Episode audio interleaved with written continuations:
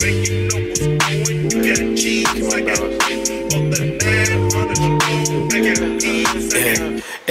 work to work, you late to work. I holla and they send it. You know my pride was colder than Chicago in December. My bitch came up in Echo with her mama was her daddy.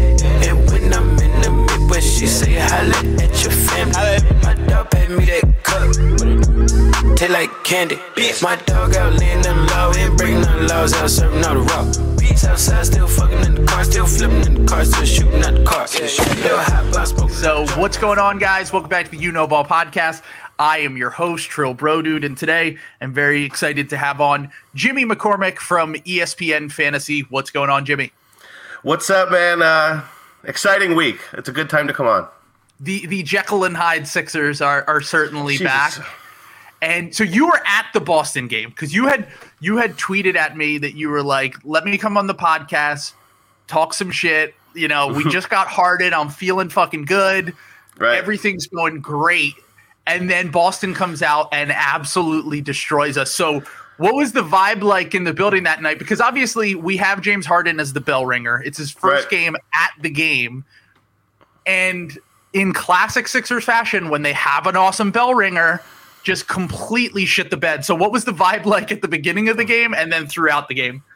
Oh yeah, it was like your cool cousin came over, and you know, for the pool party, and you know, like like you're you're like our our our. our we basically got pants in front of everybody, you know, Yeah. on, on, on national TV. Is what I'm trying to say. It was like this Yeah. incredibly embarrassing moment. We were set up, and it was in front of our coolest new friend, James.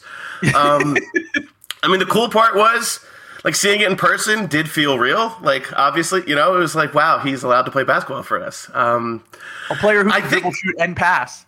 yeah, so uh, but I think it was the classic hangover game. You know, like the the the. the Toby was on, you know, Oklahoma Zillow. Like there was just too much, I think, a, a hangover from the trade.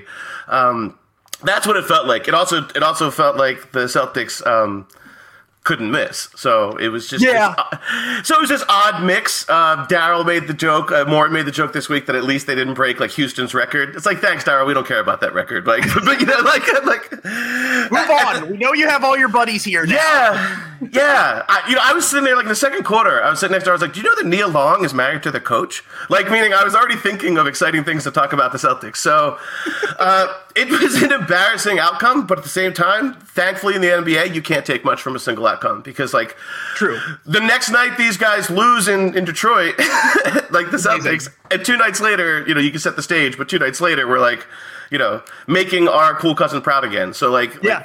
like, like Harden, it's just, it's, yeah, yeah, beat the defending champions in Milwaukee. You know, yeah, Right. obviously they had they were missing a lot of rotation guys, but it is I needed this before the break for sure because if if we had gone out in embarrassing fashion in two straight games, like if we got blown out by Milwaukee last night, I would have been like I I just can't go a week sitting on a loss like that. Like if the Boston game was the last game before the break, this would be the most doomer pod of all time. But like you said, they couldn't fucking miss. It was unbelievable. And like I think that Boston, you know, I think the Sixers have fared better against Boston over the past two seasons. They've kind of figured some things out.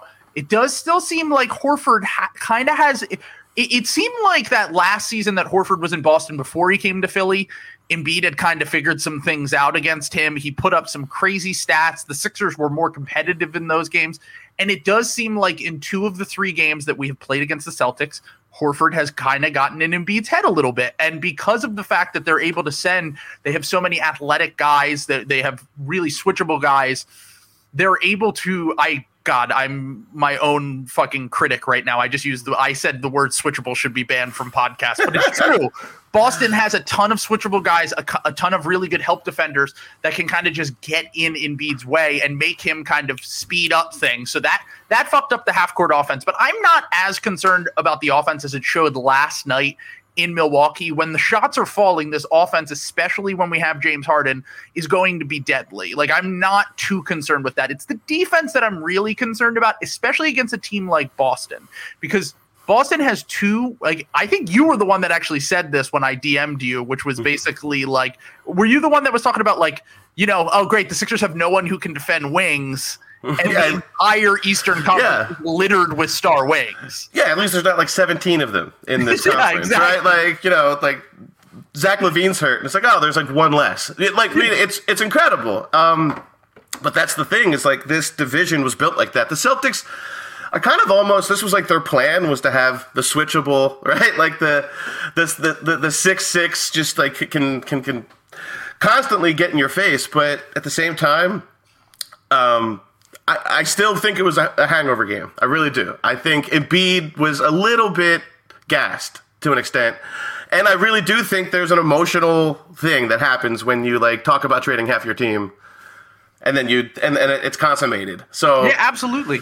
And from what I remember in the first two Boston games, I'm not. I'm not. The, the first Boston game feels like so long ago to me. first that- game they like it was that game where like uh Boston just like didn't pass at all. It was like the ultimate like dysfunction game. Do you remember? Yeah. Like it was like like four assists and like forty turnovers. So it was Yeah. it was like their worst, and this was our worst. Like this was like our like like complete flat footed, unathletic.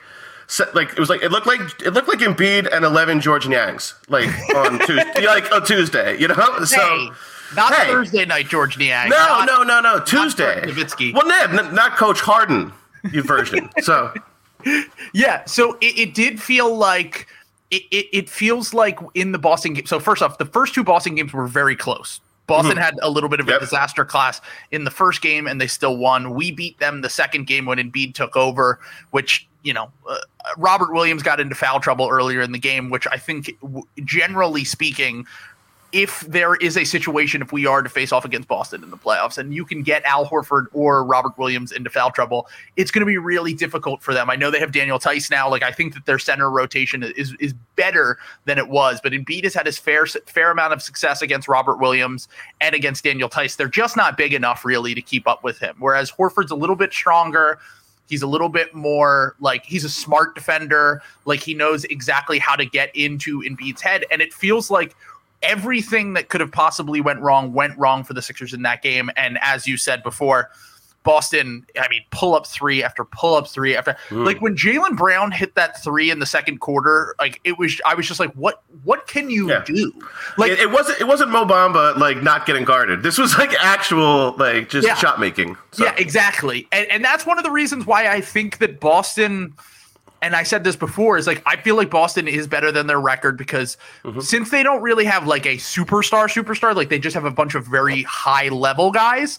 When they're missing one or two guys from their rotation, they can really struggle. And now they're finally back to being healthy. Of course, Marcus Smart gets hurt in that game. But on top of that, you just go, like if all of their guys can be healthy and as you said they they, they want to do well let's call it versatile let's not call it Yeah, switchable. yeah, yeah, yeah. Let's, let's say they have their versatile defenders Right. and they have tough shot makers which really pays off come playoff time now what it's funny because I feel like all season I've just been like, how can I judge the Sixers? How can I judge the Sixers Mm-hmm. because they don't have Ben Simmons? And now it's like, how can I judge the Sixers? They don't have James Harden.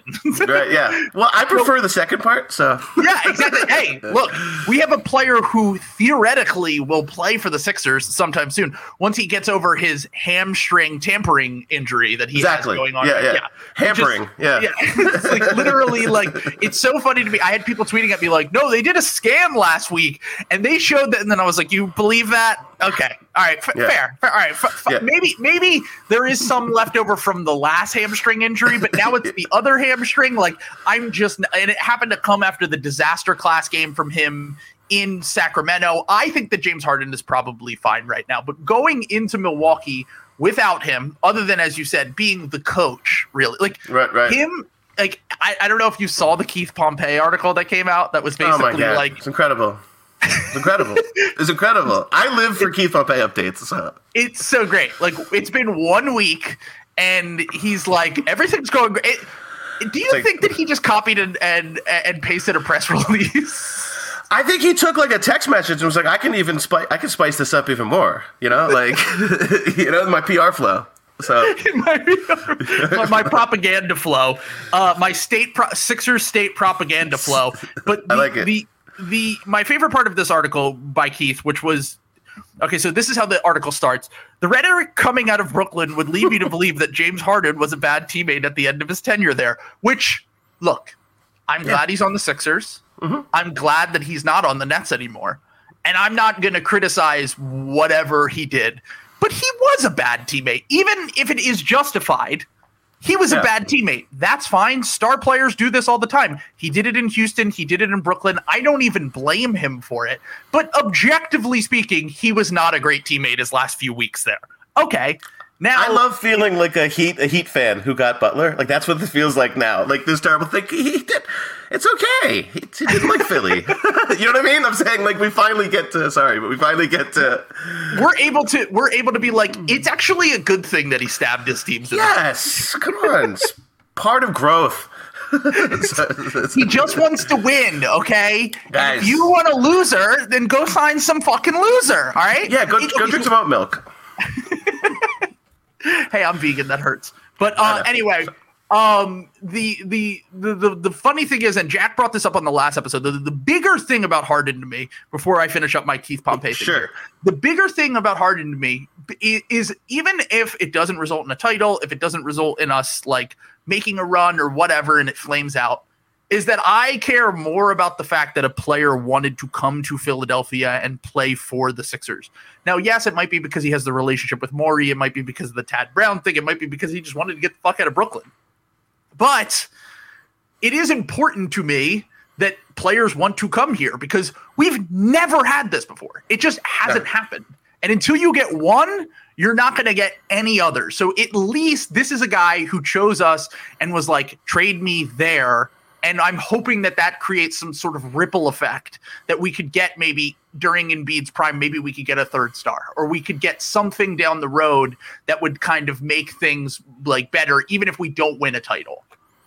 Yeah, there's a gravitational effect to all of it, right? Like we see that around the league, but also even if this is an outlier event, right? Which because it kind of reads like an outlier event, right? Of course it is.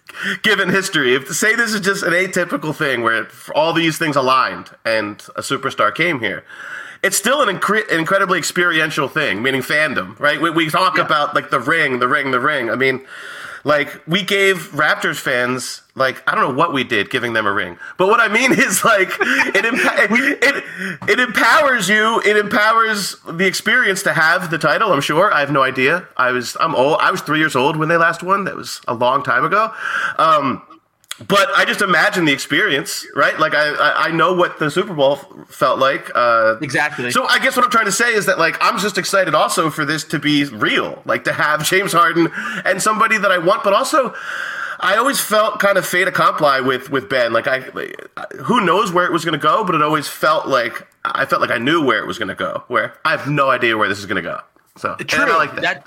That's a good point. Not, and, there is a, level of unpredictability to it that makes it exciting because, Yes. like I going back to your Raptors point, I think we might have given them a little bit too much courage. I think that we gave an entire nation of people un, uh, to uh, to quote Bill Simmons, um, what is uh, irrational confidence? Confidence, yes, yeah. the irrational confidence and i think that the and and i said this before like i want to be the team that like every time we played against the raptors i was like even after they won the title i was like fuck we have to play Yeah. against the raptors again like, Yeah. they're so annoying they like i, They I call harass her, Nurse a- harass us. yeah. yes exa- it's and, okay not even just the fans like the actual team like Yeah. the the like Nick Nurse is I I've said it before it's like he's like a basketball fascist like He is. will he will do anything to win and I respect it but I Yeah. also am just like he will grind you out. And you saw Giannis doing a little bit this la- uh, of this last night in the Bucks Yeah. game where they're trying to just like do literally anything to like grind out a win. Like they'll, they'll play full full court press in the third quarter to get you tired and just get you and wind you wind you down. And the Sixers now are kind of on the other side of this, where like Absolutely. even if we're the foul baiting team, even if we're the team that like wins with math, I want to be the team that drives other people crazy. And I feel like I feel like having a guy like Harden and having pairing him with someone like Embiid, like even if I feel like the flaws of this team as a whole constructed are pretty great, I feel like the the margin for error is just going to be larger for this team when you have two guys who can create their own shot, James Harden who's a high level playmaker, Joel Embiid who's a high level defender, and then you can literally just like Like, why, one of the reasons why I think their offense is just going to be good is like it's just math. Like, Yeah, manufacturing. Yeah, just, Yes. just, just- just- manufacturing consent. yeah. It's just like it's like it's like we have a quota. Like it's like it's beautiful, and that's the the kind of the the the sterile kind of science part that that the Morey part can like get to people, and it's the part that we find endearing and love. Like, Of course, it's yeah. it's the hink, it's the it's the, the it's the the timeline itself is just incredible. We know that, but just that that that we still have a Hinkie mindset. It's beautiful. So the process brain, which is basically like we Broken, will. th- yeah. There is a chance that we will win this game based on things that might even be like it's. It's almost like built into the process of it. It's like even if Joel and Embiid can't hit a fucking shot or James Harden can't hit a fucking shot.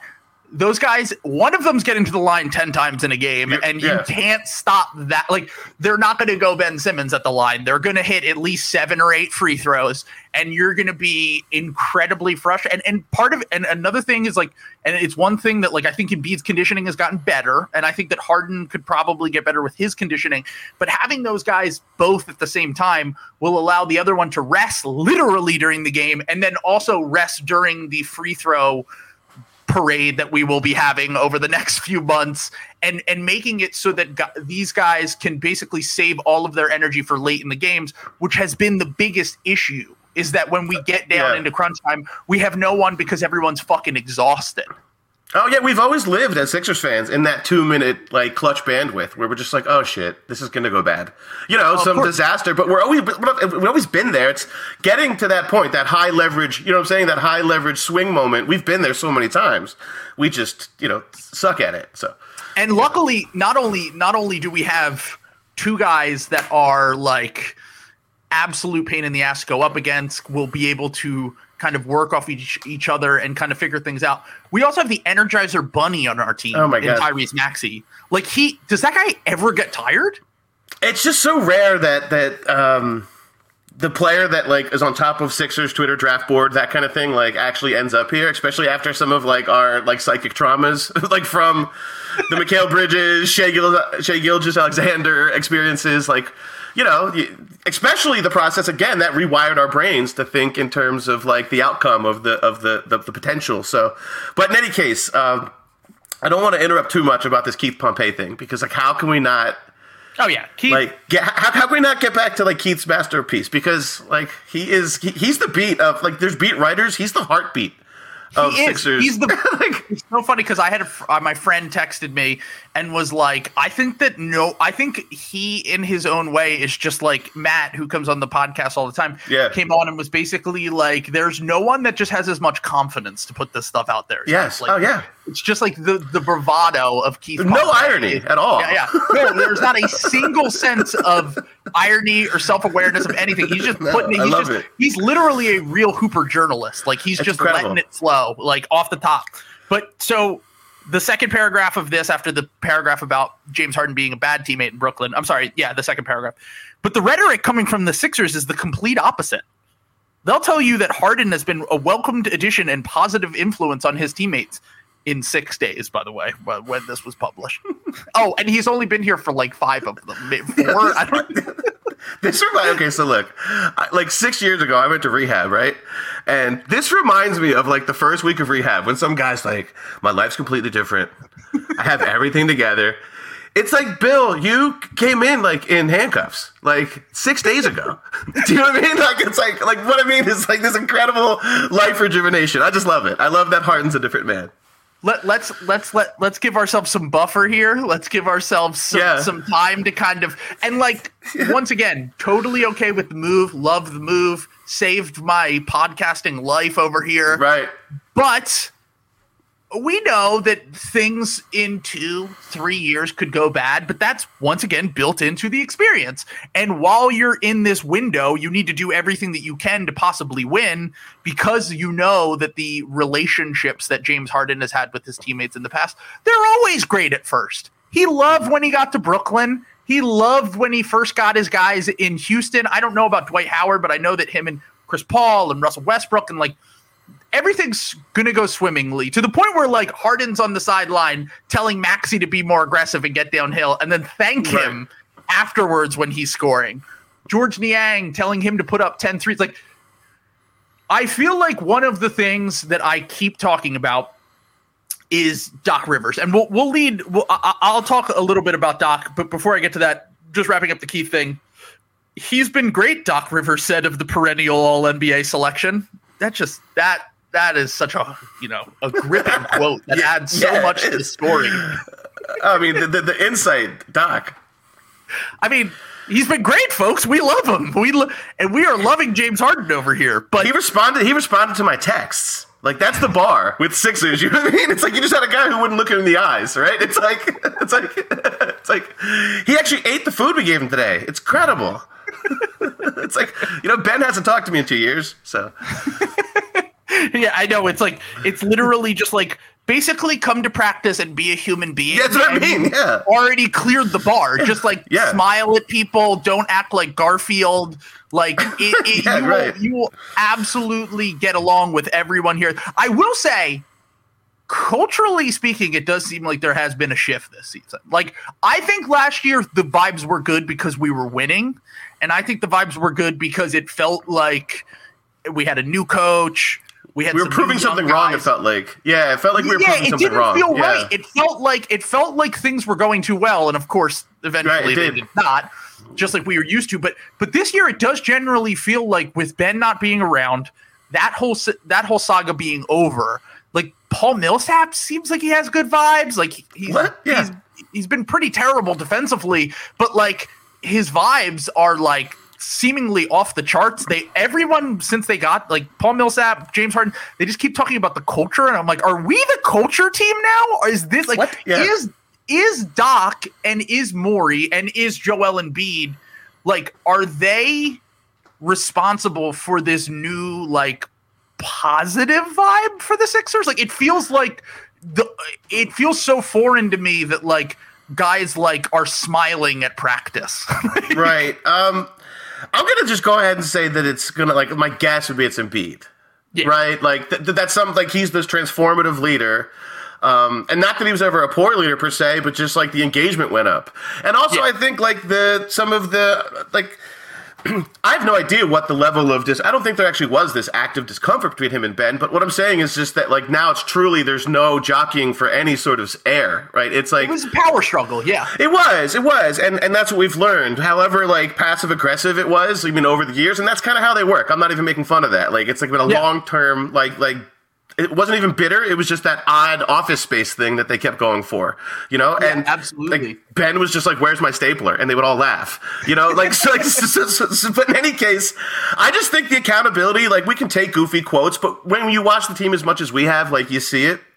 Joel just has a different temperament and a different like accountability is not the word, but it's just like he's more of an old head like he yeah. just seems it's a you know, he's he's 27 or whatever, but he seems like the old head on the team now. And I guess like at some point Tobias giving out like quinoa recipes was cool, but now they're like you know what I mean? Like and Al Horford gave insurance quotes. Like all those guys are like like the real thing is that your best player is also like your best character guy it seems like now or you're he's setting the examples and there was definitely some petty shit when he was like calling out you know, saying like I can call out Tyrese, I can call out uh, you know Matisse about their games and see them grow. But I think that culture of accountability is like Joel, and I, also it really helps when you show up the next year a lot better after the year you were the best. Yeah, like it's true. So, so, so leadership is also that way, right? Like it is. Um, like lead by example shit. Like yeah, like my dad. My, guys will. Yeah, my dad's one of my dad's like a super quiet guy, but he just like was one of those like leader, like quiet leader type dudes, and you, you can't really know that until you're around that type. Ben, I don't know, he's just a quiet, quiet guy, and that's not even an insult. It's just not who, not who he is. Yeah, like, and I, you know, I think the whole loner point guard thing was always a weird look if you thought about it. You know, like, kind of conflicting. Yeah, like, like, not a lot like, of loner quarterbacks. No, exactly what I'm trying to say. You know, uh, but in any case, long story short, rambling. I just think that in the history of all like the nerdy NBA books I've read, whenever you see like a big shift in a team's culture, it's it comes from the player, like one of the best players doing it. You know, like you can have your great character guys in the end of the bench, but I think culturally, Joel is the guy because let's be honest, like Doc has his also his history. You talked about like the first year with Doc, the first year with James. First year with Doc is usually great. So where are we going from here? Hundred percent, right? You know, um, yeah. So it's this is one of those things where um, one of the things I also feel comfortable about this, as much as it's mysterious, the Harden experience, it also feels like we're married in now a little bit more, and the tumult of all those years of like at any point your roster could flip.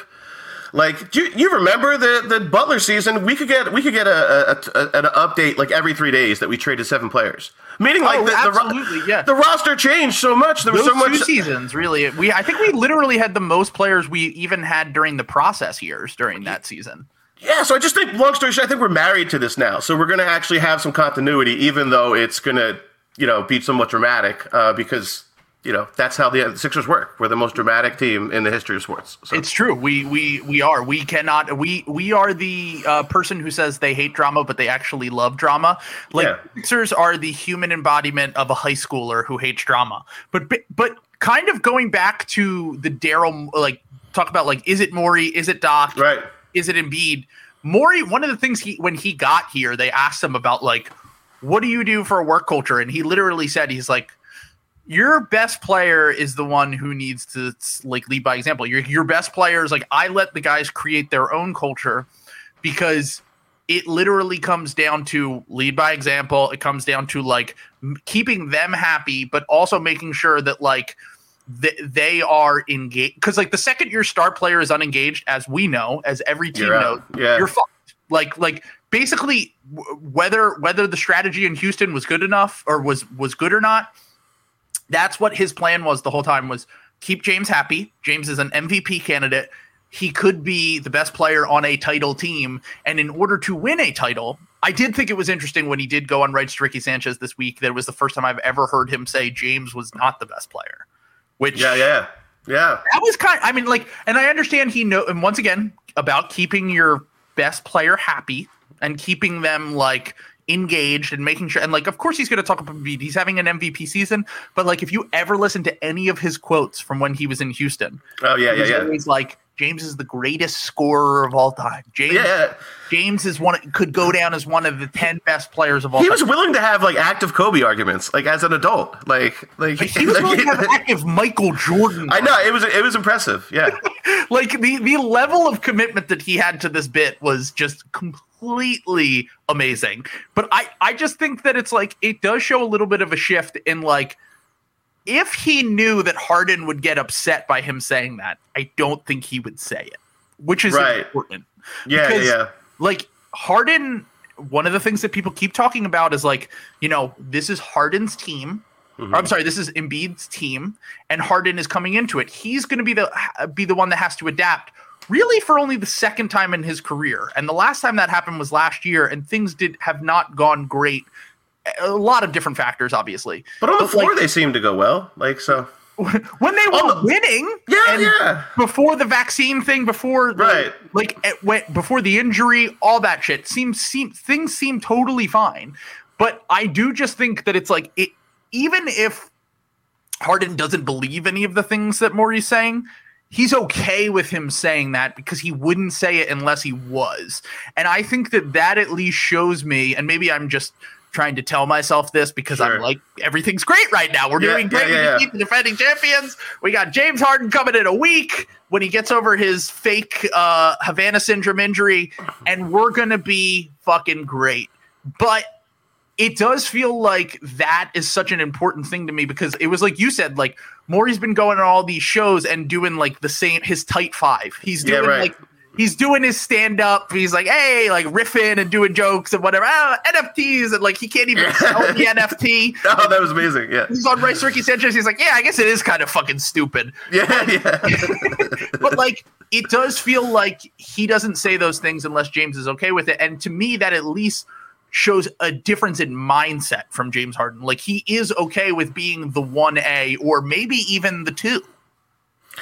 That seems like the impression that you get. And I also just think like skill overlap wise, there is a thing. I was like, oh, you know, there's only one ball. There's only one. But we saw that last year. There still is this incredible. They, they were playing jazz last year. You know, Yeah. in terms of just like th- they didn't seem to have an issue. Um, and it's funny, all like the gumming up the offense and all that stuff comes out in the the hit pieces afterwards on Harden, which we talked. It's completely natural for that to happen when you. When you abandon a team, you're gonna get some hit pieces, right? Of course. In any case, in any case, I just when you don't have an agent. Yeah, exactly. You're just like literally on an island. Um, my thing with with with that I, that I appreciated was that we actually did see the game shift. Like the off the court shift, we didn't see with James, but we absolutely saw him change his game. Like, um, you're not going to get always the best basketball talk on the Hoop Collective, but like I thought Tim McMahon had a great point. Just like the, the, a lot of the talking points are a little off here. We're talking about can James handle what you're talking about, the hierarchy shift, not the basketball shift, because Exactly. he he was asked to be he was asked to control the game on a string for Brooklyn, and he was like, "Sweet, gotcha." And Yep. did it at a really elite level. And our memories naturally are very short. But we're broken. They broke our brains, and we look in like you know a two week window would be impressive if I had that, right? Yeah, So no, like, like, We're- we're give me a two hundred day give me a 200 day window and i can tell you that like james harden was an actual mvp candidate like and that's not like being goofy and he was really excellent he really was there um, i hope that's the, the, the version that the sixers acquire um, Well, what i'm saying is I, think that the basketball mix isn't the question for me it's what you're saying can he sustain whatever the issues were like I don't think even that's the issue. I don't know. It seems like there was a lot of off the court stuff in Brooklyn that, that hit the wall. Um, Philadelphia is obviously known for having a lot of drama too, but I don't see like you said it best. I feel more comfortable because Morey is the one who is kind of like setting this all up, and oh, well, he knows a painting of James Harden behind him. so it's incredible. He knows how James likes like things, right? He knows what James likes. He knows that he only wants red M and M's, whatever. The, the, the another d- terrible Daryl joke, right? So like, I'm just excited. One, he has no idea what an NFT is. Like like J- James does. Daryl doesn't either, apparently. Yeah. No. And so, so James doesn't even. Young Thug said James doesn't even have internet. So and I'm so excited by that. Like he doesn't even ask you for the Wi-Fi. He's like, I don't care. Yeah, we need less online players. I agree. Oh, absolutely. It's, it, people are like change. uh, I don't ever. I want to win the championship and never have him change his Twitter bio. I wanted to say guard for the Brooklyn Nets when he's holding up the championship. Sorry, he changed it already, and he changed Oh! the photo. I know. Oh, pain, pain! I wanted the most. I wanted the most boomer offline scoring guard ever. You know, like, It would be even funnier if he just had like a guard for the Arizona State Wildcats. I don't even know I if they love are the. Wildcats. I think they are. Um, Uh, yeah, I'm not sure. That's yeah, Arizona, sounds- so sounds yeah, about right, right, yeah. Well, well, Arizona's I the mean, Wildcats. So yeah. Arizona's the Ariz- Wildcats, the Sun Devils. That's it. Yeah, yeah, There yeah. you go. I- yeah, yeah. Um, that would be incredible. But I kind of just like let's talk a little bit about because the on the court stuff. I'm not as worried. I am a little bit worried about the defense. I've gone over this before. I don't think that the and he and Morey, of course, was on there on rights to Ricky Sanchez and was like, defense is gonna be fine. James Defense? is great. J- James is great on the ball, off the ball. He leaves a little bit to be desired, but you know they're not used to. Joel runs a drop. Uh, Harden runs a switching system. You know they're gonna have to adjust, and it's like okay, well we have like 20 games to figure that out before the playoffs, Yeah. and then we also have like our only really good defender, like that is Yeah. like is like a massive negative on offense and that is incredibly concerning to me to the point where by the way he could only play like 13 minutes last night because his Yeah. defense wasn't holding up and they were like okay well if your defense isn't holding up you're uh, complete zero and a few days ago i was heard this and i don't believe this by the way but it was we were we were told that he was off the table in trade talks and virtually untouchable for the Mm. second time and i think a lot of that was just like let's boost this guy's confidence and convenient. boost his Yeah, value exactly. Yeah. but at the same time, like I, I just like going back to like everything that Morey said on that podcast, like the one thing he kept bringing up was the buyout guy. I, I, I he brought it up. I think they brought Mm-hmm. it up like twice, and they talked about how like last year they thought they were going to get a buyout guy. I've been trying to figure out who this guy is because Right. I okay, so the Celtics game was concerning. Like the so like we were kind of hanging early, and then the second Embiid went to the bench, it was like, oh no, Done. this is over, Yeah. completely over. Like we we could do nothing on either end. It was a disaster. And then by the time Embiid came back in, the game was over. So the backup center thing, and I know that people right now are very concerned about the wings and the guards, or um, more so the wings than anything else. They they they're like, we just need a two way wing, and I'm like, so does every team in the NBA. Yeah, If good luck. yeah, Yeah. exactly. It's like I think the best player you realistically could have got at the deadline that was traded was probably like Torrey Craig, who like Right. really what's what's the difference between Torrey Craig and like Matisse Thybulle and Danny Green? Like they're Right. all relatively in the same bucket of wing, and like He's a little you can bigger. Yeah, some- that's it. Yeah. a good game from Niang and Korkmaz like you did last night. And like like you can fill in the gaps around that stuff and and hope to figure it out. But this buyout big thing is actually kind of important to me because like we know that we have been and like James will make the backup center more viable if he is a rolling threat or if he is a stretch big. But we know that the Sixers have had a history of struggling when Joel goes to the bench, even when we had Jimmy Butler. And like, is this version of James Harden better than Jimmy that version of Jimmy Butler? Maybe we'll see in the playoffs.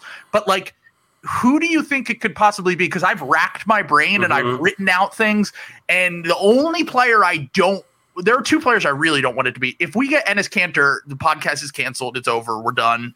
I'm cool. I don't ever want to see Enes Kanter in a Sixers jersey. I won't call him Enes Freedom. It's a joke. I do just want to say I also don't want DeAndre Jordan, but those were the two fears that I had in my brain was like, oh no, we're going to get one of those two. And then Doc's going to be like, oh, I got a veteran big. And Oh, he's yeah. just going to, and like, there's no way that those guys are any better than like Paul Reed. Like, they're just well, not. Like, and just like that first Doc press conference where he's like, we all have different belief systems. It's just like, stop it, Doc. Stop it. When he's like trying to explain why Enes Kanter is a good offensive rebounder.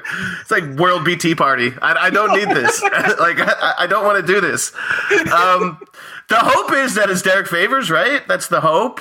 I have some um, bad news about Derrick. I, Favors. but it's not going to be Derrick Favors, is it? They're not going to buy about him the out. Oklahoma City thing? No, what? Does he. So they haven't reached the salary floor. Uh, yeah, right. So all the players get money, but Bobby Mark said on a podcast it's not the reason why Oklahoma City didn't make any trades at the deadline was because all those guys were like, "Don't trade me," Because they get the money, right? because they get like an extra two million dollars at the Yeah, end of like, the season. it's like 23 divided by the roster. Yeah. yeah, Yeah. and yeah. so apparently it's also I'm not positive on this one, but I heard that it was prorated.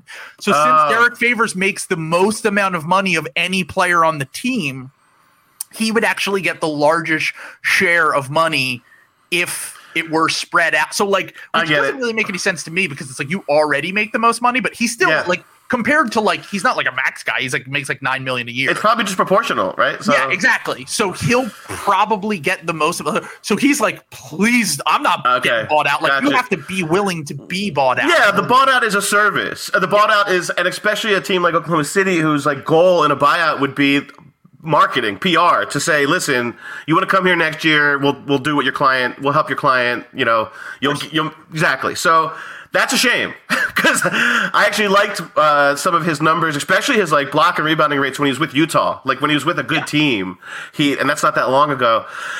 Oh, Robin Lopez isn't very good at basketball anymore, and he never really was. and he doesn't fit. That's my my no, big thing. Is no, he's like, a clogger. Yeah, right, and it's like that's why I don't want Kanter. That's why he's I not don't going to want, like- roll. yeah, yeah, exactly. Like it, like Drummond is a post up big who like does a lot of that stuff and can operate out of the high post and stuff, but he also can occasionally roll and like A little bit, protect yeah. the rim and like do things that you want your role player center to do. Whereas and like he's got pretty good hands on defense. Like Yeah. he was kind of active. Yeah, yeah.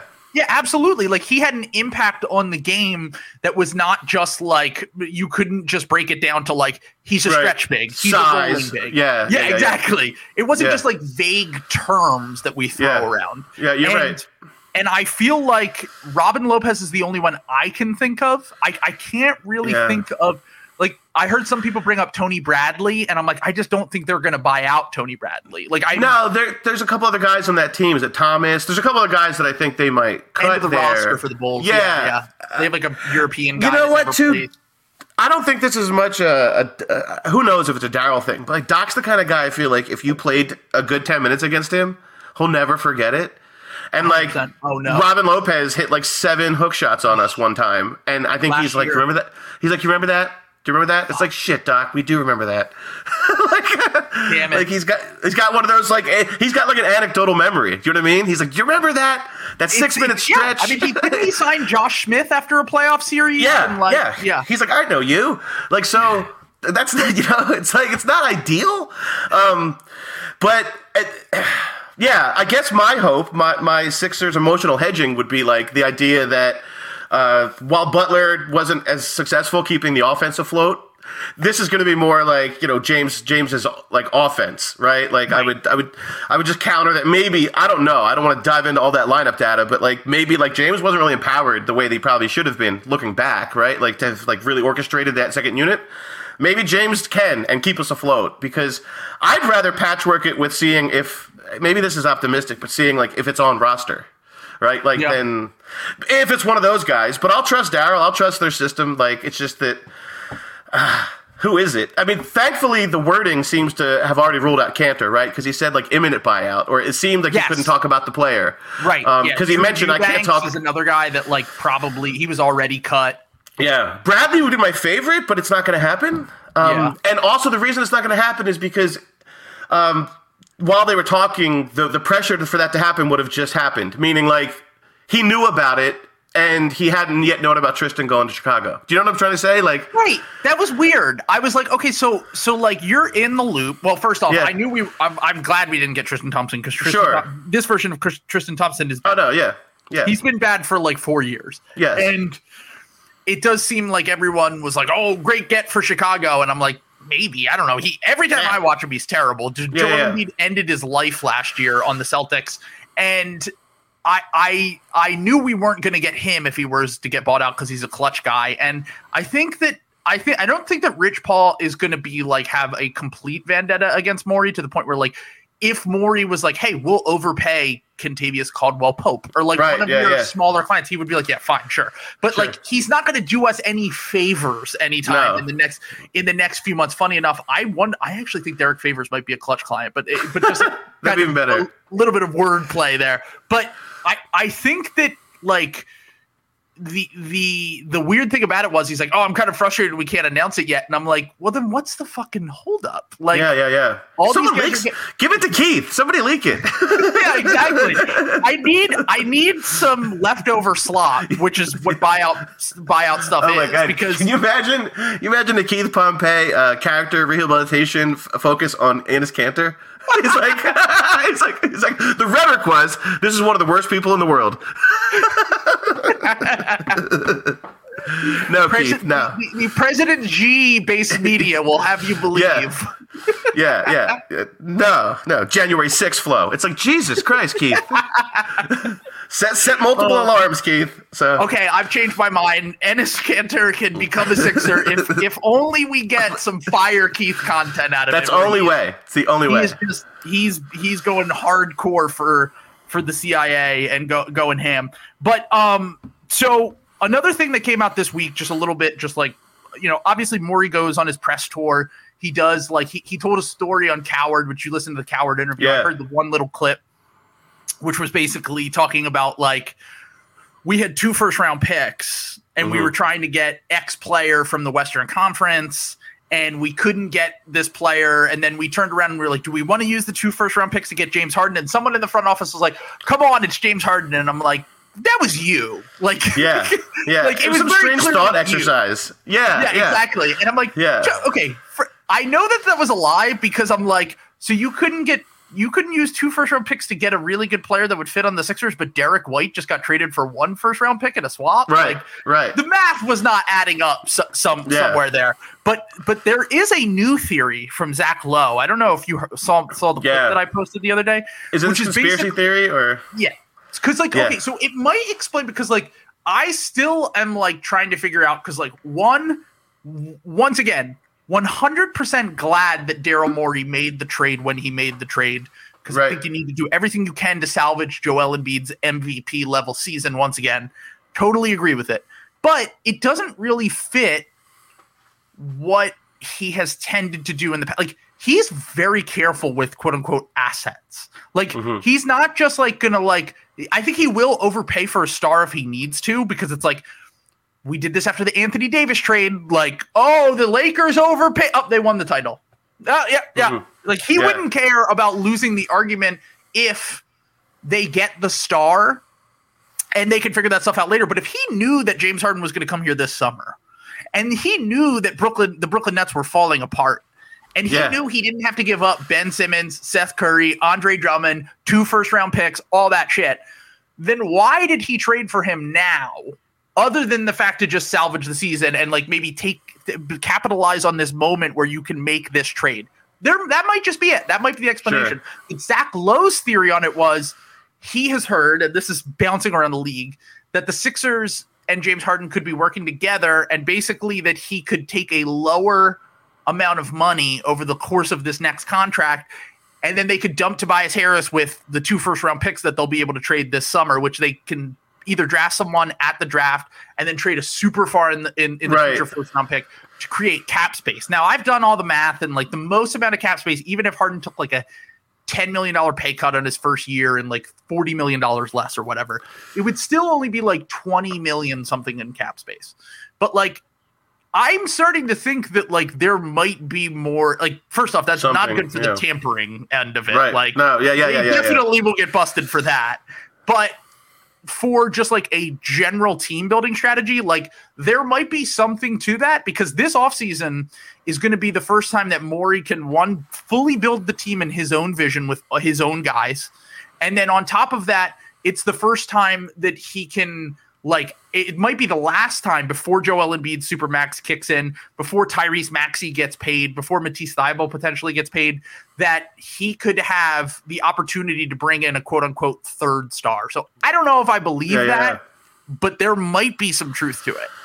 I believe anything with with with Daryl.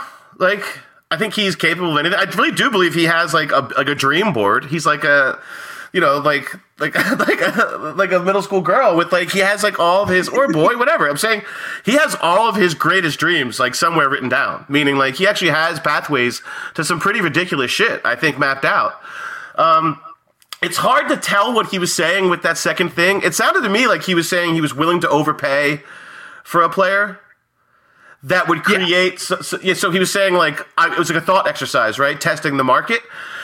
I think yeah, I, but I do think the priority to get him in. There is a conspiracy theory that like there's a priority to get Harden in before so that he could fit it contractually and go after whatever this next machination of the Sixers is. I also think it was just if he ran out um if he ran out like simulations, he's like there are simulations where like Brooklyn goes crazy and wins the championship, and then I'm True. fucked. Like so, I, I, and I however percent, I, I don't think he thought that was an incredibly high percentage chance, but that was one of the only variables. Whether he felt very comfortable that James was available, I just wonder what he uh, what he thought that might change, right? Like maybe that changes their leverage or their position or whatever. Um, but yeah, there's something funky, and that's the beauty of Morey, and that was like the beauty of Hinkie at times was just like he's li- literally thinking of things way beyond. Like I'm screaming about buyout candidates, and he's like, you know, he's like making sure like Bradley Beal's wife is comfortable with the schools in this area. Like, like, like do, do, do you know what I mean? And like, and like I'm freaking out about like this archaic stuff, but. I also think, uh, vision wise, like he also wanted to get an idea of what this did look like. I really do think there is some some like basketball equity in that, or value, whatever you call that. Like like to sure. build to build some knowledge. Also, this is just me being an asshole. Like it also allows there to be some some pressure and some cost to Doc's decision making. Yeah. Like like not to say like oh get rid of him, but of like you know there's a couple things in play. Like they won't be paying a third coach anymore or second coach anymore, right? This is Brett's last year being paid. I don't know. I think I'm not saying Daryl's trying to get him out. I'm just trying to say there's benefits for the Sixers fans too. Obviously, Right. they've had it done. Um, yeah, of course. but just you know, and this isn't like a trial period. Like, does James want to be here? I don't feel like that's what it is. It's a trial period. Like, how far can they go, and how how bad are the flaws that we w- recognize, right? Because like Mike Levin made some great points, like how slow and like terrible and and unathletic this team is. Those are things we want to address, right? Eventually. Um, I would my hope so. question, but my question to you is like, with the Toby thing, like, even if he had like, I have friends who are like, you know let's just see what James can do. Let's see what James can extract out of him. And I just I feel like I've heard this so many times with Tobias, like just like what will the conditions do to change him? And in the end, he's still a guy who's going to put his head down, have blinders on, and not really recognize the rest of the floor. So Right. Tobias doesn't mold his game to other people's games. Everyone has Yeah. to mold their game around Tobias's. And that has been a problem for years now. And I Yeah. think that Tobias, like, my hope for Tobias is that, and this is one thing that I think will be hopefully the best thing for him. there's really two parts of it, but the main part is taking the decision making out of his hands. Because Tobias, as you said, like he can get blinders, he can he he's not an initiator. He's not a good enough initiator to run an efficient, good offense. Doesn't get to the line a ton, not a great passer, doesn't process the game well enough. Right. Is a good mid-range shooter, is a okay finisher, not very good for his size, his self creation is pretty good, but it's not elite. And like when you get to the playoffs, you need to be able to create separation, or you need to be able to be a really good, tough shot maker as a scorer. He doesn't really do either. But the one thing I'm hoping that Harden will do, and this is something that Ben did, and it was more so in transition and like when those two were running actions from the top of the key together, like he was able to like get downhill more and just like focus on being more of a play finisher is what mm, the thing right. I keep bringing up he's not the ideal play finisher because if you want a play finisher, you want a John Collins. You want a, mm. a guy who's just going to catch lobs. Seventy percent, yeah, yeah, yeah. And and and he doesn't even want to do that, by the way. But like that, right. that's the hard yeah. part is like finding those guys because a lot of the really good play finishers, which like I think Tyrese Maxey will benefit from this a lot in a James Harden, Joel Embiid offense as well, is that they're so good and they're so talented that they're like, shit, I want the ball more. yeah, and, right, right Tobias is we're gonna have to see. This is really his last chance to be on like That's a legitimately I mean. yeah. good team yep. and prove his value because he's proved his value on mid teams. He proved his value last year during the regular season on a good team. Yeah, absolutely. And even I will say, I think some of his playoff struggles have been a little bit overblown. I think okay. that defensively he struggles a lot for sure. I think that the help defense is leaves a lot to be desired. I think the on ball defense, when, and this was the other part I was going to get to, when he is engaged and like, he's like, I'm guarding Darius Garland, I'm guarding Khris Middleton. I'm last guarding. night he was, last night he was nice. Yeah. He was great. Like, yeah. he has games where, when he's locked in and he has the energy and he's and maybe some less offense is being run through him that he can have games where he can legitimately lock up a really good player which is a great sign for when we get to the playoffs and we need to stick him on perimeter options. Now, I don't think he's going to be consistent with it, but I think that some of his playoff struggles last year, yes, game five was really bad. Game mm-hmm. seven was really bad. But also, Tobias Harris is never going to run a incredibly efficient offense once again, especially in the playoffs. And that's kind of what we needed from him in game seven. And like the idea is probably better than the reality of him as a play finisher, but I can't imagine that it's any worse than what we saw in those games when he struggled. And by the way, he was actually really good in a good chunk of the Wizard series. And he had like two or three games in the Hawk series that were legitimately good too. And I do think that like maybe him just like simplifying the role right. for Tobias, this is the last chance that he'll have to show that. Now, I don't know if he's scalable. That might just be his ultimate issue. He's mm-hmm. a power forward who likes to post up. When we have a post up player, and now we have a guy, two guys who are going to want to get to the rim, and like it does feel like a little bit of like can I, I know Tobias wants to put the team first, but like, can he actually follow through with it? Is going to be, and this is going to be the case study for that. If he can't, he's gone this offseason. We'll use every asset we have left to get off the contract and create more space.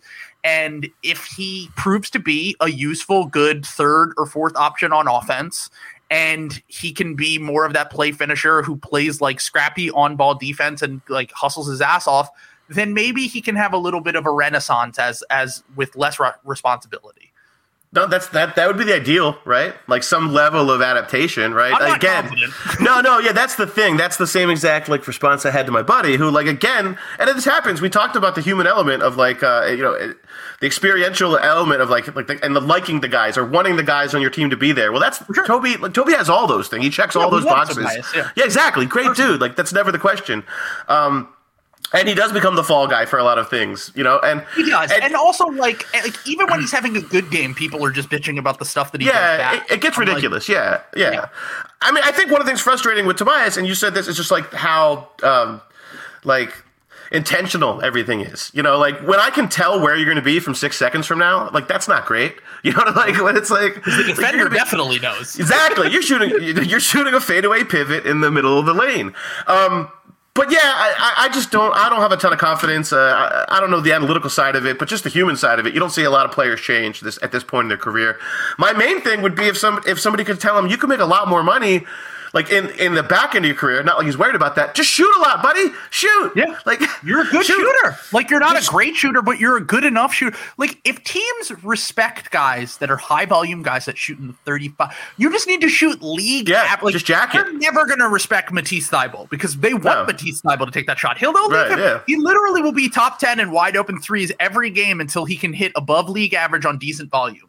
Tobias Right. Harris, if he was okay with catching and shooting and even They- getting back to like like he did this like his first year with the Sixers and that year Mm-hmm. Yep. with the Clippers he shot five a game like even if we could get five threes a game and like maybe that's because like I keep thinking about like does Doc's coaching really matter because like Right. I'm a big talent can override bad coaching decisions that like, you make on the margins that are like okay like if you have two Hall of Fame talents like the Sixers do now and you have this rising star in Tyrese Maxey and you have Yeah. like basically coaches on the floor defensively you'll have Embiid as the coach offensively you'll have Harden as the coach and like he just went to Georges Niang and was like you don't drive dude you shoot threes Yeah, yeah, exactly. you get Yeah, yeah. downhill Tyrese Maxey like can Tobias if James Harden can get through to Tobias and be like, dude, Right. I'm gonna get you any fucking bucket you want, and Yeah. I'll even give you your little bullshit mid range if if you Yeah. want to get into Pull your the trigger. spot. Right. Yeah, exactly. But the ball is going every possession. The ball is going to start with me and Joel Embiid and you and Maxey and whoever that fifth starter is is going to be revolving around our actions, and we're going to put you in a place to succeed. And it's up to you to buy into that role.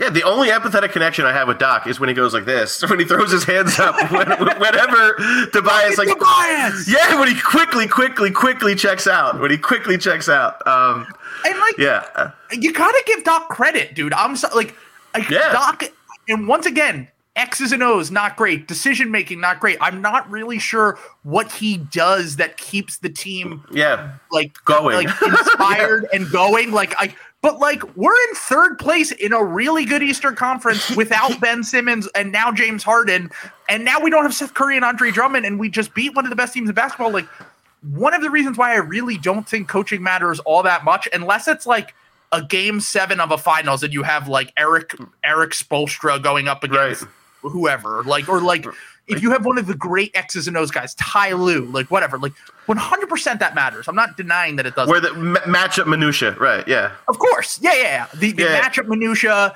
once again, just like talk about Nick Nurse, like being Right. willing to like grind a team down. and do weird, do weird shit. Yeah, yeah, Exactly. But like ultimately, this team is going to succeed or fail because of the players that we put on the court. And Doc Rivers, the only thing that he's really going to have like a a huge influence on is who he starts at that backup center position because the backup center because like the Morey has forced his hands with staggering the lineups now. Right. You got James Harden, you don't have a fucking excuse anymore. You cannot Right. do the all bench lineups in the playoffs Oh, again God. because we have a guy who can make the offense work when Joel sits. So now with Doc, like this is going to be, and like once again, I think he's a much better regular season coach than he is a playoff coach because of all of his shortcomings as a coach. But at the same time, like I want to give, I want to give him one more chance to be like, look, we have Hall of Fame level talents. I've won with Hall of Fame level talents before.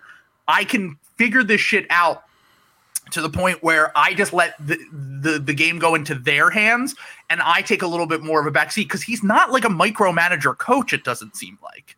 No, that, that- that's one. Of, that's the thing. He lets it happen, right? Like he, when the house is burning down, he's like, "It will go out. It will stop." you know, and like that's why that's why it's so disappointing, right? Like every year, like last year, when every year it's been one year, but last year when they, when they last year when they would put Dwight Howard in up sixteen, it was like this beautiful, like uh, you know, like amazing barbecue grill, and some dude just comes up and pours like a gallon of water on it. Like that's what like that's that's what it felt like. You just knew you were extinguishing what we had.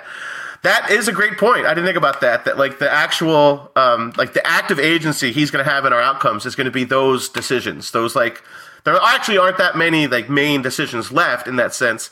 I did it did find it encouraging to think about how well he's like created offensive environments for players. Like even for Ben last year, I thought like he was able to create some things for Ben to hide things and but again, it hit a wall in the playoffs, but I still just find co- comfort in knowing that like we used to be this team that was built for the regular season that would run into a wall, and now it seems like we're a little bit more like not a sputtering team. We're right there, but we're going to be the team that is going to have to stick around. We're not. I don't think this is going to be a dominant second half. I could be wrong. It could all just work, and I could be wrong. But long story short, I think what's going to happen is that we're a playoff team finally. Like it seems like it. Like like we, we can win those ugly grind out nasty games. Is my hope. Whereas before it was praying for Joel to like to to take a nap when he looked tired. Like, like I mean, like, like when- Joel was tired, there was nothing more defeating for a Sixers fan because you knew there was nothing else. So- Absolutely. And and one of the things that I I do still struggle to see how this is a championship level defense when once again your best defenders are a rim protecting big who is amazing. And I do think that the narrative has sh- been so crazy. And I still hear people saying, well, drop coverage can't work in the playoffs. And I'm like, the Bucks just won the title They just running did it. drop coverage last year. Like, Yeah, like, yeah. yes, they had the PJ Tucker lineups that they could go to, but Brook Lopez was still playing the majority of the minutes. And uh, once again, it does help when you have Jrue and Giannis, and like Sure. I'm not even going to compare the Sixers' surrounding talent to that. But the Right. idea that you can't win with a drop big doesn't make any sense to me because after Game One of the Hawks series, when um, Doc Rivers sent D- uh, Danny Green out to pasture, right. and he basically they figured out that throughout the series the defense was not the problem Right, it, yeah. it only was in the first half of game one by game three we had them totally figured out offensively it was the half court offense that could not generate anything Anything. and when Joel was off the court, it was a fucking disaster. Yeah. It was not great when Joel was on the court, but at least we had something that we could go to. And I do think that this is going to be a big mo- this is going to be a big moment in Harden's career, and this is going to be a big moment in Joel Embiid's career of defining who they are as all-time players. Because I think that they're already, from a talent perspective, are two of the you can debate with the wall. Joel Embiid's one of the 50 greatest players of all Uh, he's in time. the canon. Yeah, yeah, yeah, for sure. Like he's second straight season of MVP level play. He's been since he's been a healthy player in the NBA, has been an all-star, all NBA level talent every single season and gotten better. Regardless if he if his career ended tomorrow, knock on wood, he would be one of the great like he's already one of the 75 clear. I think he's one of the 50 greatest basketball talents of all time. He's the most natural scoring big that's ever played. Like in It's terms of how natural it is. Like it's again, like I've said this, but he literally has the highest points per thirty six in the history of basketball. It's insane. And, and every time I post that, someone's like, "Wilt Chamberlain." I'm like, "You don't know how to divide by 36, homie." Like, like Wilt Chamberlain played 90 minutes a game and also he wasn't real, so shut yeah, up. But yeah. So but just like kind of like this idea of like James Harden's one of the 30 35 whatever you consider wherever Right. he is in terms of basketball talents of all time. Joel Embiid is one of the 50 greatest basketball talents of all time, but their legacy will be defined not necessarily this season, but their during their tenure this partnership, yep. made. This partnership for the next three, four years. And by the way, I've said it before and I'll say it again. I think James Harden is going to age so much better than people Oh my think he God. It doesn't make any sense to me. I, I was screaming Chris Paul like before, like this summer. I was screaming Chris Paul because I I, was said, screaming Chris Paul but back when he was in Oklahoma City. I was like that off season. I was like, how are we not like like going after this guy because he had Yeah. one- he's coming off a hamstring injury now, same age, and Harden's doing uh, even younger, and he's Right. doing the same thing that happened with Chris Paul, and we all just have fucking amnesia. Yeah, and I, and I get it, and people can say, "Oh, take care of themselves," all these other things. Like, I have no idea about any of that stuff. Like, sure, James has his reputation. My main thing is just the skill set because you can like you can like cherry pick here and cherry pick here, but like you don't see like skill sets like this erode. This isn't like a like this isn't the fact that the people sometimes say this like Russell Westbrook is just absurd. They're completely different how they get their stuff done. Westbrook was Iversonian, and like he needed Yeah. his he needed his first step. Yeah. this guy it, literally he grew up. I, I, he grew up idolizing Manu Ginobili. Meaning like, that was actually the guy. So what a weirdo! Like he didn't like. meaning that that's awesome. makes it weird. Yeah, like he didn't have a first step to begin with. He was like, I'm literally gonna like goofy foot this whole thing. So I, I suppose just like there's um, but there's something beautiful about that, right? Having this idea that like they're defining the, the defining elements of their career. This this passage is going to be it. Like when you remember it, you're, no one's going to remember. Go back and say, "Oh, you remember that month that that Harden averaged 50?" Like that'll be a footnote. It- it- that'll be more important if he wins. But it, yeah, this is it, and it's exciting. And um, you know, we have James Harden, so who Yeah. gives a shit? And going back to your point about the playoffs is like they've already proven they're two of the greatest regular season players of all time. Yeah, and right. they've had moments in the playoffs where they have proven that they're the greatest players of all time. But they both have not had a stretch run, and you, you can blame that on injuries. You can blame that on other people. You can blame that on whatever. But every truly great player all time has at Has least run. one run where you just go, they're the best, or Yeah. they're one of the greats. Yep, and yep. they, you know, like, I- and I, I give Hart. Uh, weirdly enough, I give Harden and Joel's still very young, so like you have Yeah, to give him some a little bit of a break too. But I give Harden maybe the biggest break of any superstar. Even before he got to the Sixers, I was like, dude, his best years was up against the KD Warriors. Like, they, had- like, we forget how quickly they, how close they were. You know, uh, uh, Morey mentioned it. You know, their their championship odds spiked to sixty or whatever it was. Like, yeah, because you almost took down like the Dragon. Like they were, literally. and a fully healthy, the actual year, like the true year. It was the middle year where like. You know, it wasn't the integration year for KD. It was the middle year where they were just unstoppable. Yep. and they had them on they really did have them on their back foot they were that close to it and um that's the other thing that i love about Morey too is that he was willing to go after that that he was willing to chase he didn't like let that throw him off and now like he said he's been saying this is the most wide open the most parity driven nba i've ever seen Right. So- It's like the East is. Re- it is so funny because last year his whole thing was like, yeah, Brooklyn's really good. Yeah, but I'm not worried about that. I yeah. went up against the KD Warriors. I went up in the Western Conference when it was fucking stacked. I'm Right. not worried about that. And then you turn around and you look at the East this year and you're like, shit it's Yeah. wide open. Don't get me wrong. We just had a week where we lost to the Boston Celtics by almost like the most amount of points in franchise history, and then we beat the defending champions with their big three playing without Yeah. our second best player because Joel Embiid proved like that. La- that matchup last night was personal for him. oh my god that was incredible him and Giannis are cool. Like they're they're yeah. friendly and like they respect each other. But like Joel has heard everything that has been said about Giannis after last season, and he has heard everything that people say. And like, yes, Giannis has way more accomplishments than him, and maybe Giannis is just the new LeBron. better yeah Maybe, yeah, maybe yeah. he is. I don't know. Like he's an amazing, uh, insane talent. But Joel went into that game and was like, "I'm on this guy's level, and I need to fucking prove it. And I'm going to take over the game, and I'm going to score 40 points, and I'm going to fucking do everything in my power to win us this game." And we did. And if we get those kind of performances out of Joel Embiid and James Harden in the playoffs, it will completely redefine who they are as players. And just speaking on like the hierarchy in the East, I literally, it, speaking of parody, like a week ago, I was like, well, there's clear tiers. After the trade, I was like, of course, the first tier is like Milwaukee, and if the Nets are healthy, and us, and maybe Miami's like a half a tier down, or like maybe Mhm. because of the matchups they get. But now I'm like, there are like six or 7 Mhm. teams I could see winning the East, and I would be like, yeah, that makes sense. Absolutely, yeah. We talked about it before the show, like, and the word switchable, how terrible it is, or big wings, whatever we're going to use. There's a lot of interchangeable athletes in this in this conference. I don't know what, like, there there was a shift in talent. These teams started collecting, right? But there's just a good. Dra- I don't know what it is. There's there's.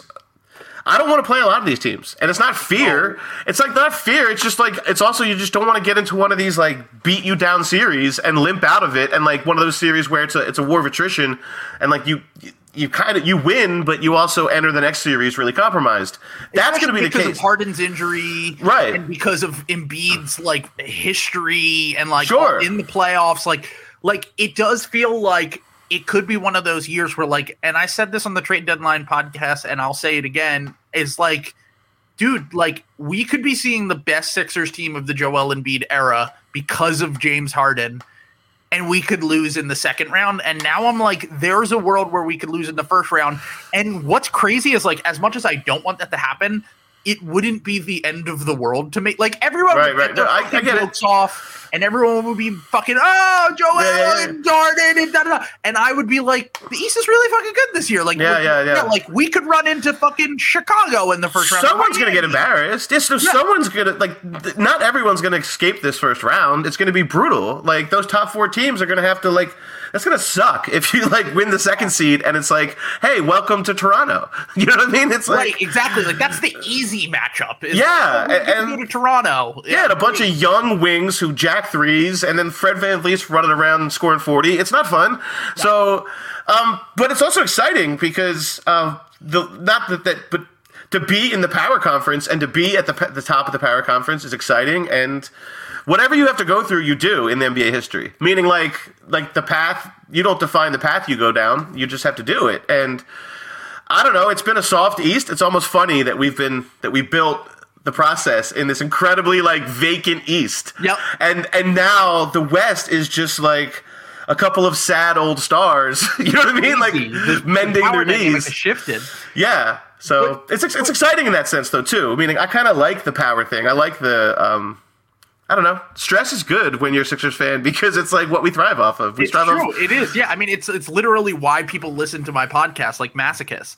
But the the thing is, is that like I don't want to pray for matchups anymore. We did Right. that last year. Yeah. I've done that. Like we oh we got the easiest road to the Eastern Conference. We lost in the second round. And this team is different. And It is. We have James Harden now, and, and even with his playoff struggles, I feel a lot more confident going into a game seven with James Harden than I do with Ben Simmons.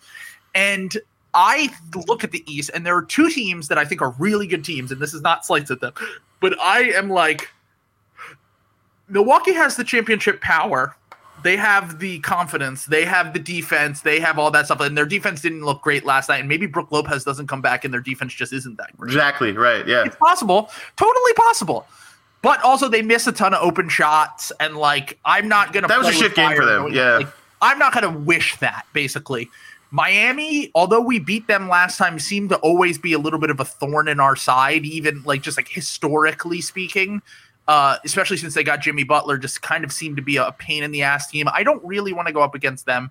Brooklyn, I would love to see that matchup. And there's so many question marks with them that I wouldn't feel terrible about going into it. But I do think if they can get everyone healthy, they are going to be really good. And like my whole argument after the trade deadline wasn't that Brooklyn isn't contenders because of the talent that they don't have. It's because they have more question marks than any team Sure. I've ever seen in NBA history So many moving parts. Yeah, yeah. weird Yeah, in, a, yeah, in a yeah. way that is like undescribable. Right. And so there's that element of that. And like from a talent perspective, I think they're talented enough to win the title. Of course, they have Kevin Durant. Like that's really all you need. Yeah, yeah, yeah. And so there's that. And then the two teams that I think are and like Boston obviously has had our number and just killed us the other night. So I'm not I'm not jumping at the opportunity to see them in the first round. But the two teams that I feel pretty confident about going against are Cleveland and Chicago. Oh, and absolutely. Yeah. and it's not that those teams aren't good. Like I think they match up really well with other teams. Cleveland to me, and I might get bit um, might get bit in the ass by this statement because Atlanta did it to us last year, but they also had Trae Young.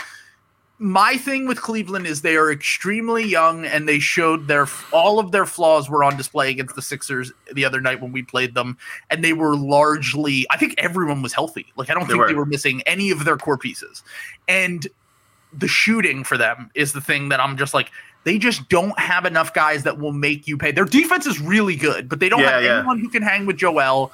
Now that we have Harden, I feel pretty good about the fact that they really don't have anyone who can hang with him. And then defensively, I feel like because they don't have multiple perimeter options, they're two two of their three best players are kind of post-based guys that I feel pretty confident going into a series against them. And then Chicago, it is the one team that we've weirdly had their number. Like they Joel Yeah. Embiid has never lost to the Chicago Bulls, and they're a really good team. But like Matisse seems to like somehow poison Zach LaVine's mind when they play them, and like I'll live with the results of a Chicago series if we if it comes down to it and we lose because DeMar DeRozan goes Kobe, and it's just like what can you do? But I feel like Cleveland and Chicago, regardless of like how I feel about them as teams overall, are our best matchups that we should wish for in the first round. Oh, absolutely! Like a four-five setup with Cleveland would be beautiful. Um, Yes. Again, not to, and it's not disrespect at all. Like I think it's really cool they're what really they've done. good. It's that their strengths like are also our strengths, but we we're greater at them. Meaning like Yes. interior scoring, interior defense, or whatever. And yeah, they just don't. It's too clunky. They don't have enough. It's styles make fights. They're like a Ravens type team in, know, football. Like they just can't win every style of fight. You know, like Exactly. They wouldn't, they wouldn't be able to come in and if if we were shooting, they wouldn't be able to keep up with that. Um, Chicago to me, it's also about health, right? Like they're just not like they've been they've been cursed all year with health.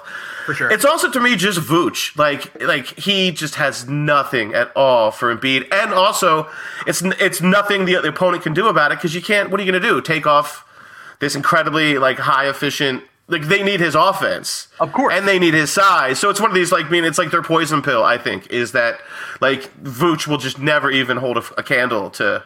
And, and ironically, Vooch being like the starter of the process, so you know Yeah, being traded for for Bynum. But like, it, it- you know, I guess my point is those are the matchups. But again, like, it's going to be funny because I'm sitting here saying I'm not going to matchup hunt, and like the last night of the season, I'm like, we just need this and this and this to happen to host Cleveland. you know what I mean? Like, so- Yeah, like and then, I don't, I don't and then Darius Garland's going to score 50 in game one. So Yeah, I, I don't want to see Giannis in the like. I Oh, don't want to no. see Giannis. I don't want to see even though Jimmy and uh, Miami's offense, especially their late game offense, has struggled this year. yeah. I don't want to go up against Jimmy and uh, that Miami defense. Like there are just certain guys that I'm just like.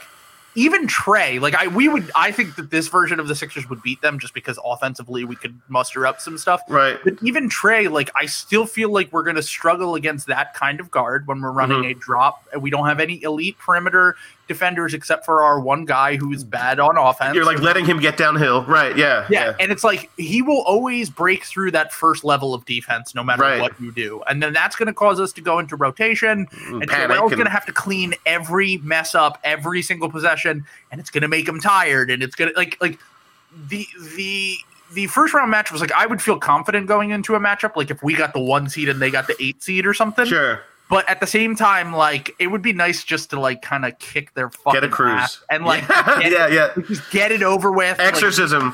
Yeah. Make them be the team that blows it up. Like John Collins is gone after the season. Like, like- Right. And I've actually been thinking uh, just kind of about like two things when it comes to like the way that Morey has built this team. One thing is we talked about Tobias Harris and we talked about like his utility as an offensive player as like more of an off-ball guy, play finisher. Can James Harden and Joel Embiid figure out a way to make Matisse Thybulle a 25 per minute game guy that is not Oof. like a total because like I just brought up John Collins and it made me think of this, but it's like, do you remember last year when Trae Young was able to get past that first level of defenders and everyone had to panic and rotate, and that would leave John Collins completely alone on Yeah. the baseline and Baseline, just cut. sprint down and Yeah. catch Yeah. oops. Yeah. And it was just unguardable, basically, Yeah. because it's like Joel can't guard three guys at one Right. time They just manipulated the space. Yeah. Yeah. they uh, beautifully the ver- Yeah. like it, that is the thing that I think that like could Matisse. I don't think he's going to be as good as John Collins or Clay Capela but, at this. but can he attack that that void? Right. Can he Yeah. attack that void and be a guy who just is like basically a baseline lob catcher from Yeah. James Harden because he's proven to be able to do that. Like he's very athletic. It's the problem with Matisse is when he gets the ball in his hand. Oh God. Yeah. Yeah. Yeah. it's like eh, he he in theory could be a good play finisher. Instinctively. Yeah. Yeah. Yeah, it's like he Remove the thinking. Those things. Yeah, you have to remove all thinking. I think for him with the ball, like it just it has to be immediate. Anything after a second is like a negative. It really is. Exactly, which is why the cutting has really improved Right. the game a lot. But just like thinking from like a like I listened to this podcast early in the year, Pound the Rock, which is Sure. one of my favorite podcasts. I love I love those guys. They're really good. But they um they did this thing about like how Brooklyn and the Suns and the Clippers last year, these jump shooting teams have kind of made it so that um like getting to the rim isn't as necessary for like high power offenses like it was because team it's basically a market correction Okay. so like the market inefficiency was the uh, bi- I, I don't really know how to fully describe it but basically they were like teams focused fully on protecting the rim and stopping efficient like corner threes and things that are like easy points that teams will math wise like the Go to. Yeah, yeah, yeah. yeah, what the Rockets did, what the Warriors did, like Yeah, yeah, what those teams did, and it made it, it it created this market for good mid-range shooters who like when the defense takes everything away and they leave you with Chris, Chris Paul and Kevin Durant and now like the Nets have like five of the greatest mid-range shooters in the NBA right, Right. now. DeRozan. Right. Yeah, yeah, yeah, Yeah, yeah. horrifying. Yeah, DeRozan, those kind of guys can kind of fit into this. And my thought is, is maybe Morey's looking at it like, well, I have Joel Embiid for that because Mhm. even if he's not a 55% mid-range shooter, even if he's a 47%, 48, he's going to draw enough fouls. And that the free, it, that the point for possession is already. Yeah, yeah, yeah. Exactly. It will even itself out. James is not a great mid-range guy. Neither is Tyrese. Tobias is pretty good, but not great. Maybe he looks at it like we're going to correct the market back again, like where the market inefficiency will be getting to the rim. Threes So- and rims. Right, right, right, right, right. James is not finishing at the same rate that he has in the past, but he's still getting to the rim. And Tyrese gets to the rim. And Mhm. if you can try to use Thybulle in that kind of like lob catcher, play finisher, cutter, Collapse type, and dish. Right. to the rim. So like basically, is he looking at it like the market inefficiency now is like rim pressure? Right. and we need to get as many guys around Joel. Like you think you're like you need shooting around Joel, which you do undeniably. Everyone knows that. When we saw it last night, when Georges Niang and Furkan Korkmaz and all the high volume shooters are hitting their threes, the Sixers are unstoppable on offense. But maybe he's thinking when the team scheme to take that away, we'll have three or four guys who can just constantly get to the rim and that we won't have to worry about basically teams doubling Joel, about teams staying home on shooters. Sagging. Right, right, Yeah, right, right. Exactly. Yeah. And like yeah. this new this new style will be Joel plus rim pressure guys. Well, yeah, because I mean, like, you, like Matisse is never going to attack a closeout like dribbling, and so like his way to attack it is like that. They used to call it like the Wade cut, like, but you know, Wade Wade had that threat of destroying you off the dribble, but meaning like just collapse that collapse that space. I think that's interesting because one, Doc does is Doc is really good at creating like offensive roles, so hopefully that's one of them. Um, and I think it's imperative to find ways to get that guy on the floor. Like yesterday was the absolute, you know, the ultimate like like evidence. Like f- I, we love to look at plus minuses, but that was an accurate plus minus. Like Yeah, fourteen, like like that wasn't one of those like runs thing. That was like he was course. incompa- he was incompatible with winning yesterday. Yeah. And yeah, that's what it comes down to: is you can't play four on five, and um, we just played four on five f- for too long. I, I don't think that's really true with Ben, but I think it, it reduces to that. So yeah, it's exciting to think. I just like the idea that we have a multiplier. You know, like I love the idea that we have a multiplier finally in, in James. That like guys who we can we can get creative and make up new roles that might never happen for Matisse Thybulle. But because but because but because he's so good, we can imagine them. Like Ben McLemore was like shouldn't be in the pros. like meaning like there's no like meaning like Harden and Morey have had that happen before where they like unearth they unearth these yeah shit. Uh, PJ Tucker came from China or Deshaun, Jae'Sean Tate was like also like I know that that was Rafael Stone, but it's through the same philosophy of like bringing over like wings and being like shoot 10 threes if you want to play in the pros. Yeah. And so I'm excited by that. And if it's not in in his skill set, and it's pretty clearly not in Matisse's skill set, right? To be, you know, At least I would love. I mean, I don't think that he'll ever become a knockdown shooter, but Right. like get him in the fucking gym with Drew Hanlen or someone that can just like Seriously, give me some. I, I- I can't even. There's not even. He doesn't even give us Instagram things to like to like to, to over overreact to. Do you know what yeah, I mean? I'll be like, oh, wait, is this hand on, different Yeah. on the side of the ball? And, He's like, Mat- Matisse is like, I'm not gonna lie to you. I actually learned origami this summer. Like, it's like, like it's like, He's like, yeah, I traveled a lot. Yeah, exactly. Found myself, you know. a little bit of French. Last, last offseason, he said he worked on his uh, help defense, and I was like, yeah, it's like it's like when it's like when Ben when when when Ben's trainer used to be like really worked on his finishing and his dunking. I was like, wait, what? he's fine at those things. Yeah, like, yeah. we don't need that. But yeah, Trying to get Ben up to a full court sprint. I was like, that's your offseason goal. oh my god, yeah, it, it, it does feel like I, I guess the Sixers are just cursed with Australian players who are uh, insane defenders that might just never have any offensive utility on the team. But it will be interesting to see. Uh, ultimately, I'm just very excited for one week from now. Hopefully, we will get to see Harden with this team because I've just spent months dreaming about it and weeks talking about what it would look like. And these are just some some ideas. It's going to Yeah. be really hard to figure this out on the fly, though. Like Oh, absolutely. But again, that's kind of like what we said. That's the joy of it, right? it's like, the fun of it. Yeah, exactly. Yeah, It's yeah. like if if we were going into the playoffs with the same team, I would be like, "Ugh, what the fuck am I gonna talk about? yeah, yeah, no, yeah, and and I, I think uh, maybe that was the vibe in the entire organization. It just it really did feel like it hit a ceiling, even even without Ben's, even without what happened last summer, even without the emotional off the court stuff, like uh, or whatever. I'm saying without any of of the actual um, issues that created the break. The basketball was coming to a head at some point, and it's not even like can they work together? Of course they can work together in the plus minus sense, but like we still need to like win the games that like continue to we continue to lose. So yeah, exactly. Look, I'm a process guy, but the results have been very bad. Exactly. I know. You keep telling me this T-shirt's confusing. it's like, like it's like process over results. Yes, yes. In- unless unless, unless, dude, first just give me. I, I really do just want a nice, beautiful playoff run. We deserve it. at least two, give me two, three. Give me Maxey working out with Harden. Give me Exactly. like- and and when CJ McCollum left the Blazers, I don't know if you read his Players Tribune article, but it made me feel really good about not trading Tyrese Maxey because Yeah. even if we never win anything, even if we never get that playoff run or whatever, and they got one, like Yeah. they got to the Western Conference Finals, they got destroyed. Sort of. But, yeah, like, yeah, yeah, yeah. I mean, that's more than No, most teams do. they had some. They had some great nights on Twitter. Let's just say yeah, that. Like, yeah, you know? exactly. They were the clout team. They were fun.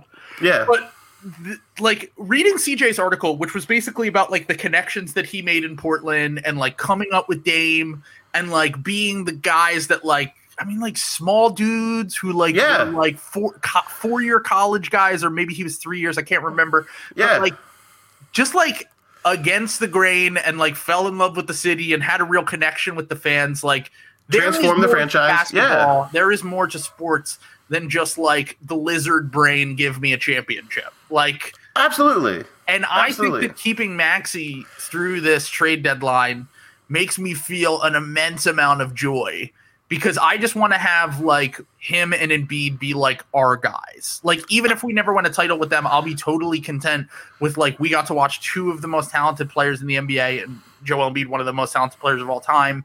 And they were like part of the culture and part of the Yeah. city, and, like active members in the community. It's like it's just cool to see that, even if nothing ever comes from it.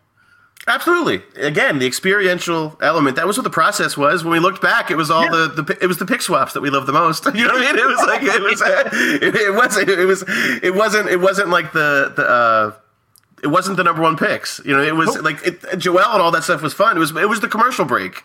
Was Yeah. what felt so good about the process was, was that It's- stuff. our heart was won on the margins. Is- I mean, real quick. Last night, when Maxey was at the line, they put up the long, the wrong line and said it said Maxey had 42 points, and I was like yeah, and that's what I said. That I said, holy shit! I was like, he has 42 points. There's no way. And then like, I mean, like, I was like, I knew he had like 18, but I was like, you know what? 18 Tyrese Maxey points feels like 42 points to me right now. It's like so. 42, and I'm like, yeah, Yeah, okay, yeah, uh, all yeah. yeah. But it's like that's what Joel does. Like when Maxey scores 20 points, I'm like, Oh, yeah. might be the greatest player I've ever seen. It's like living in like a live filter. There's like hearts popping out on my television. Like it's just like I, I, it's really enjoyable.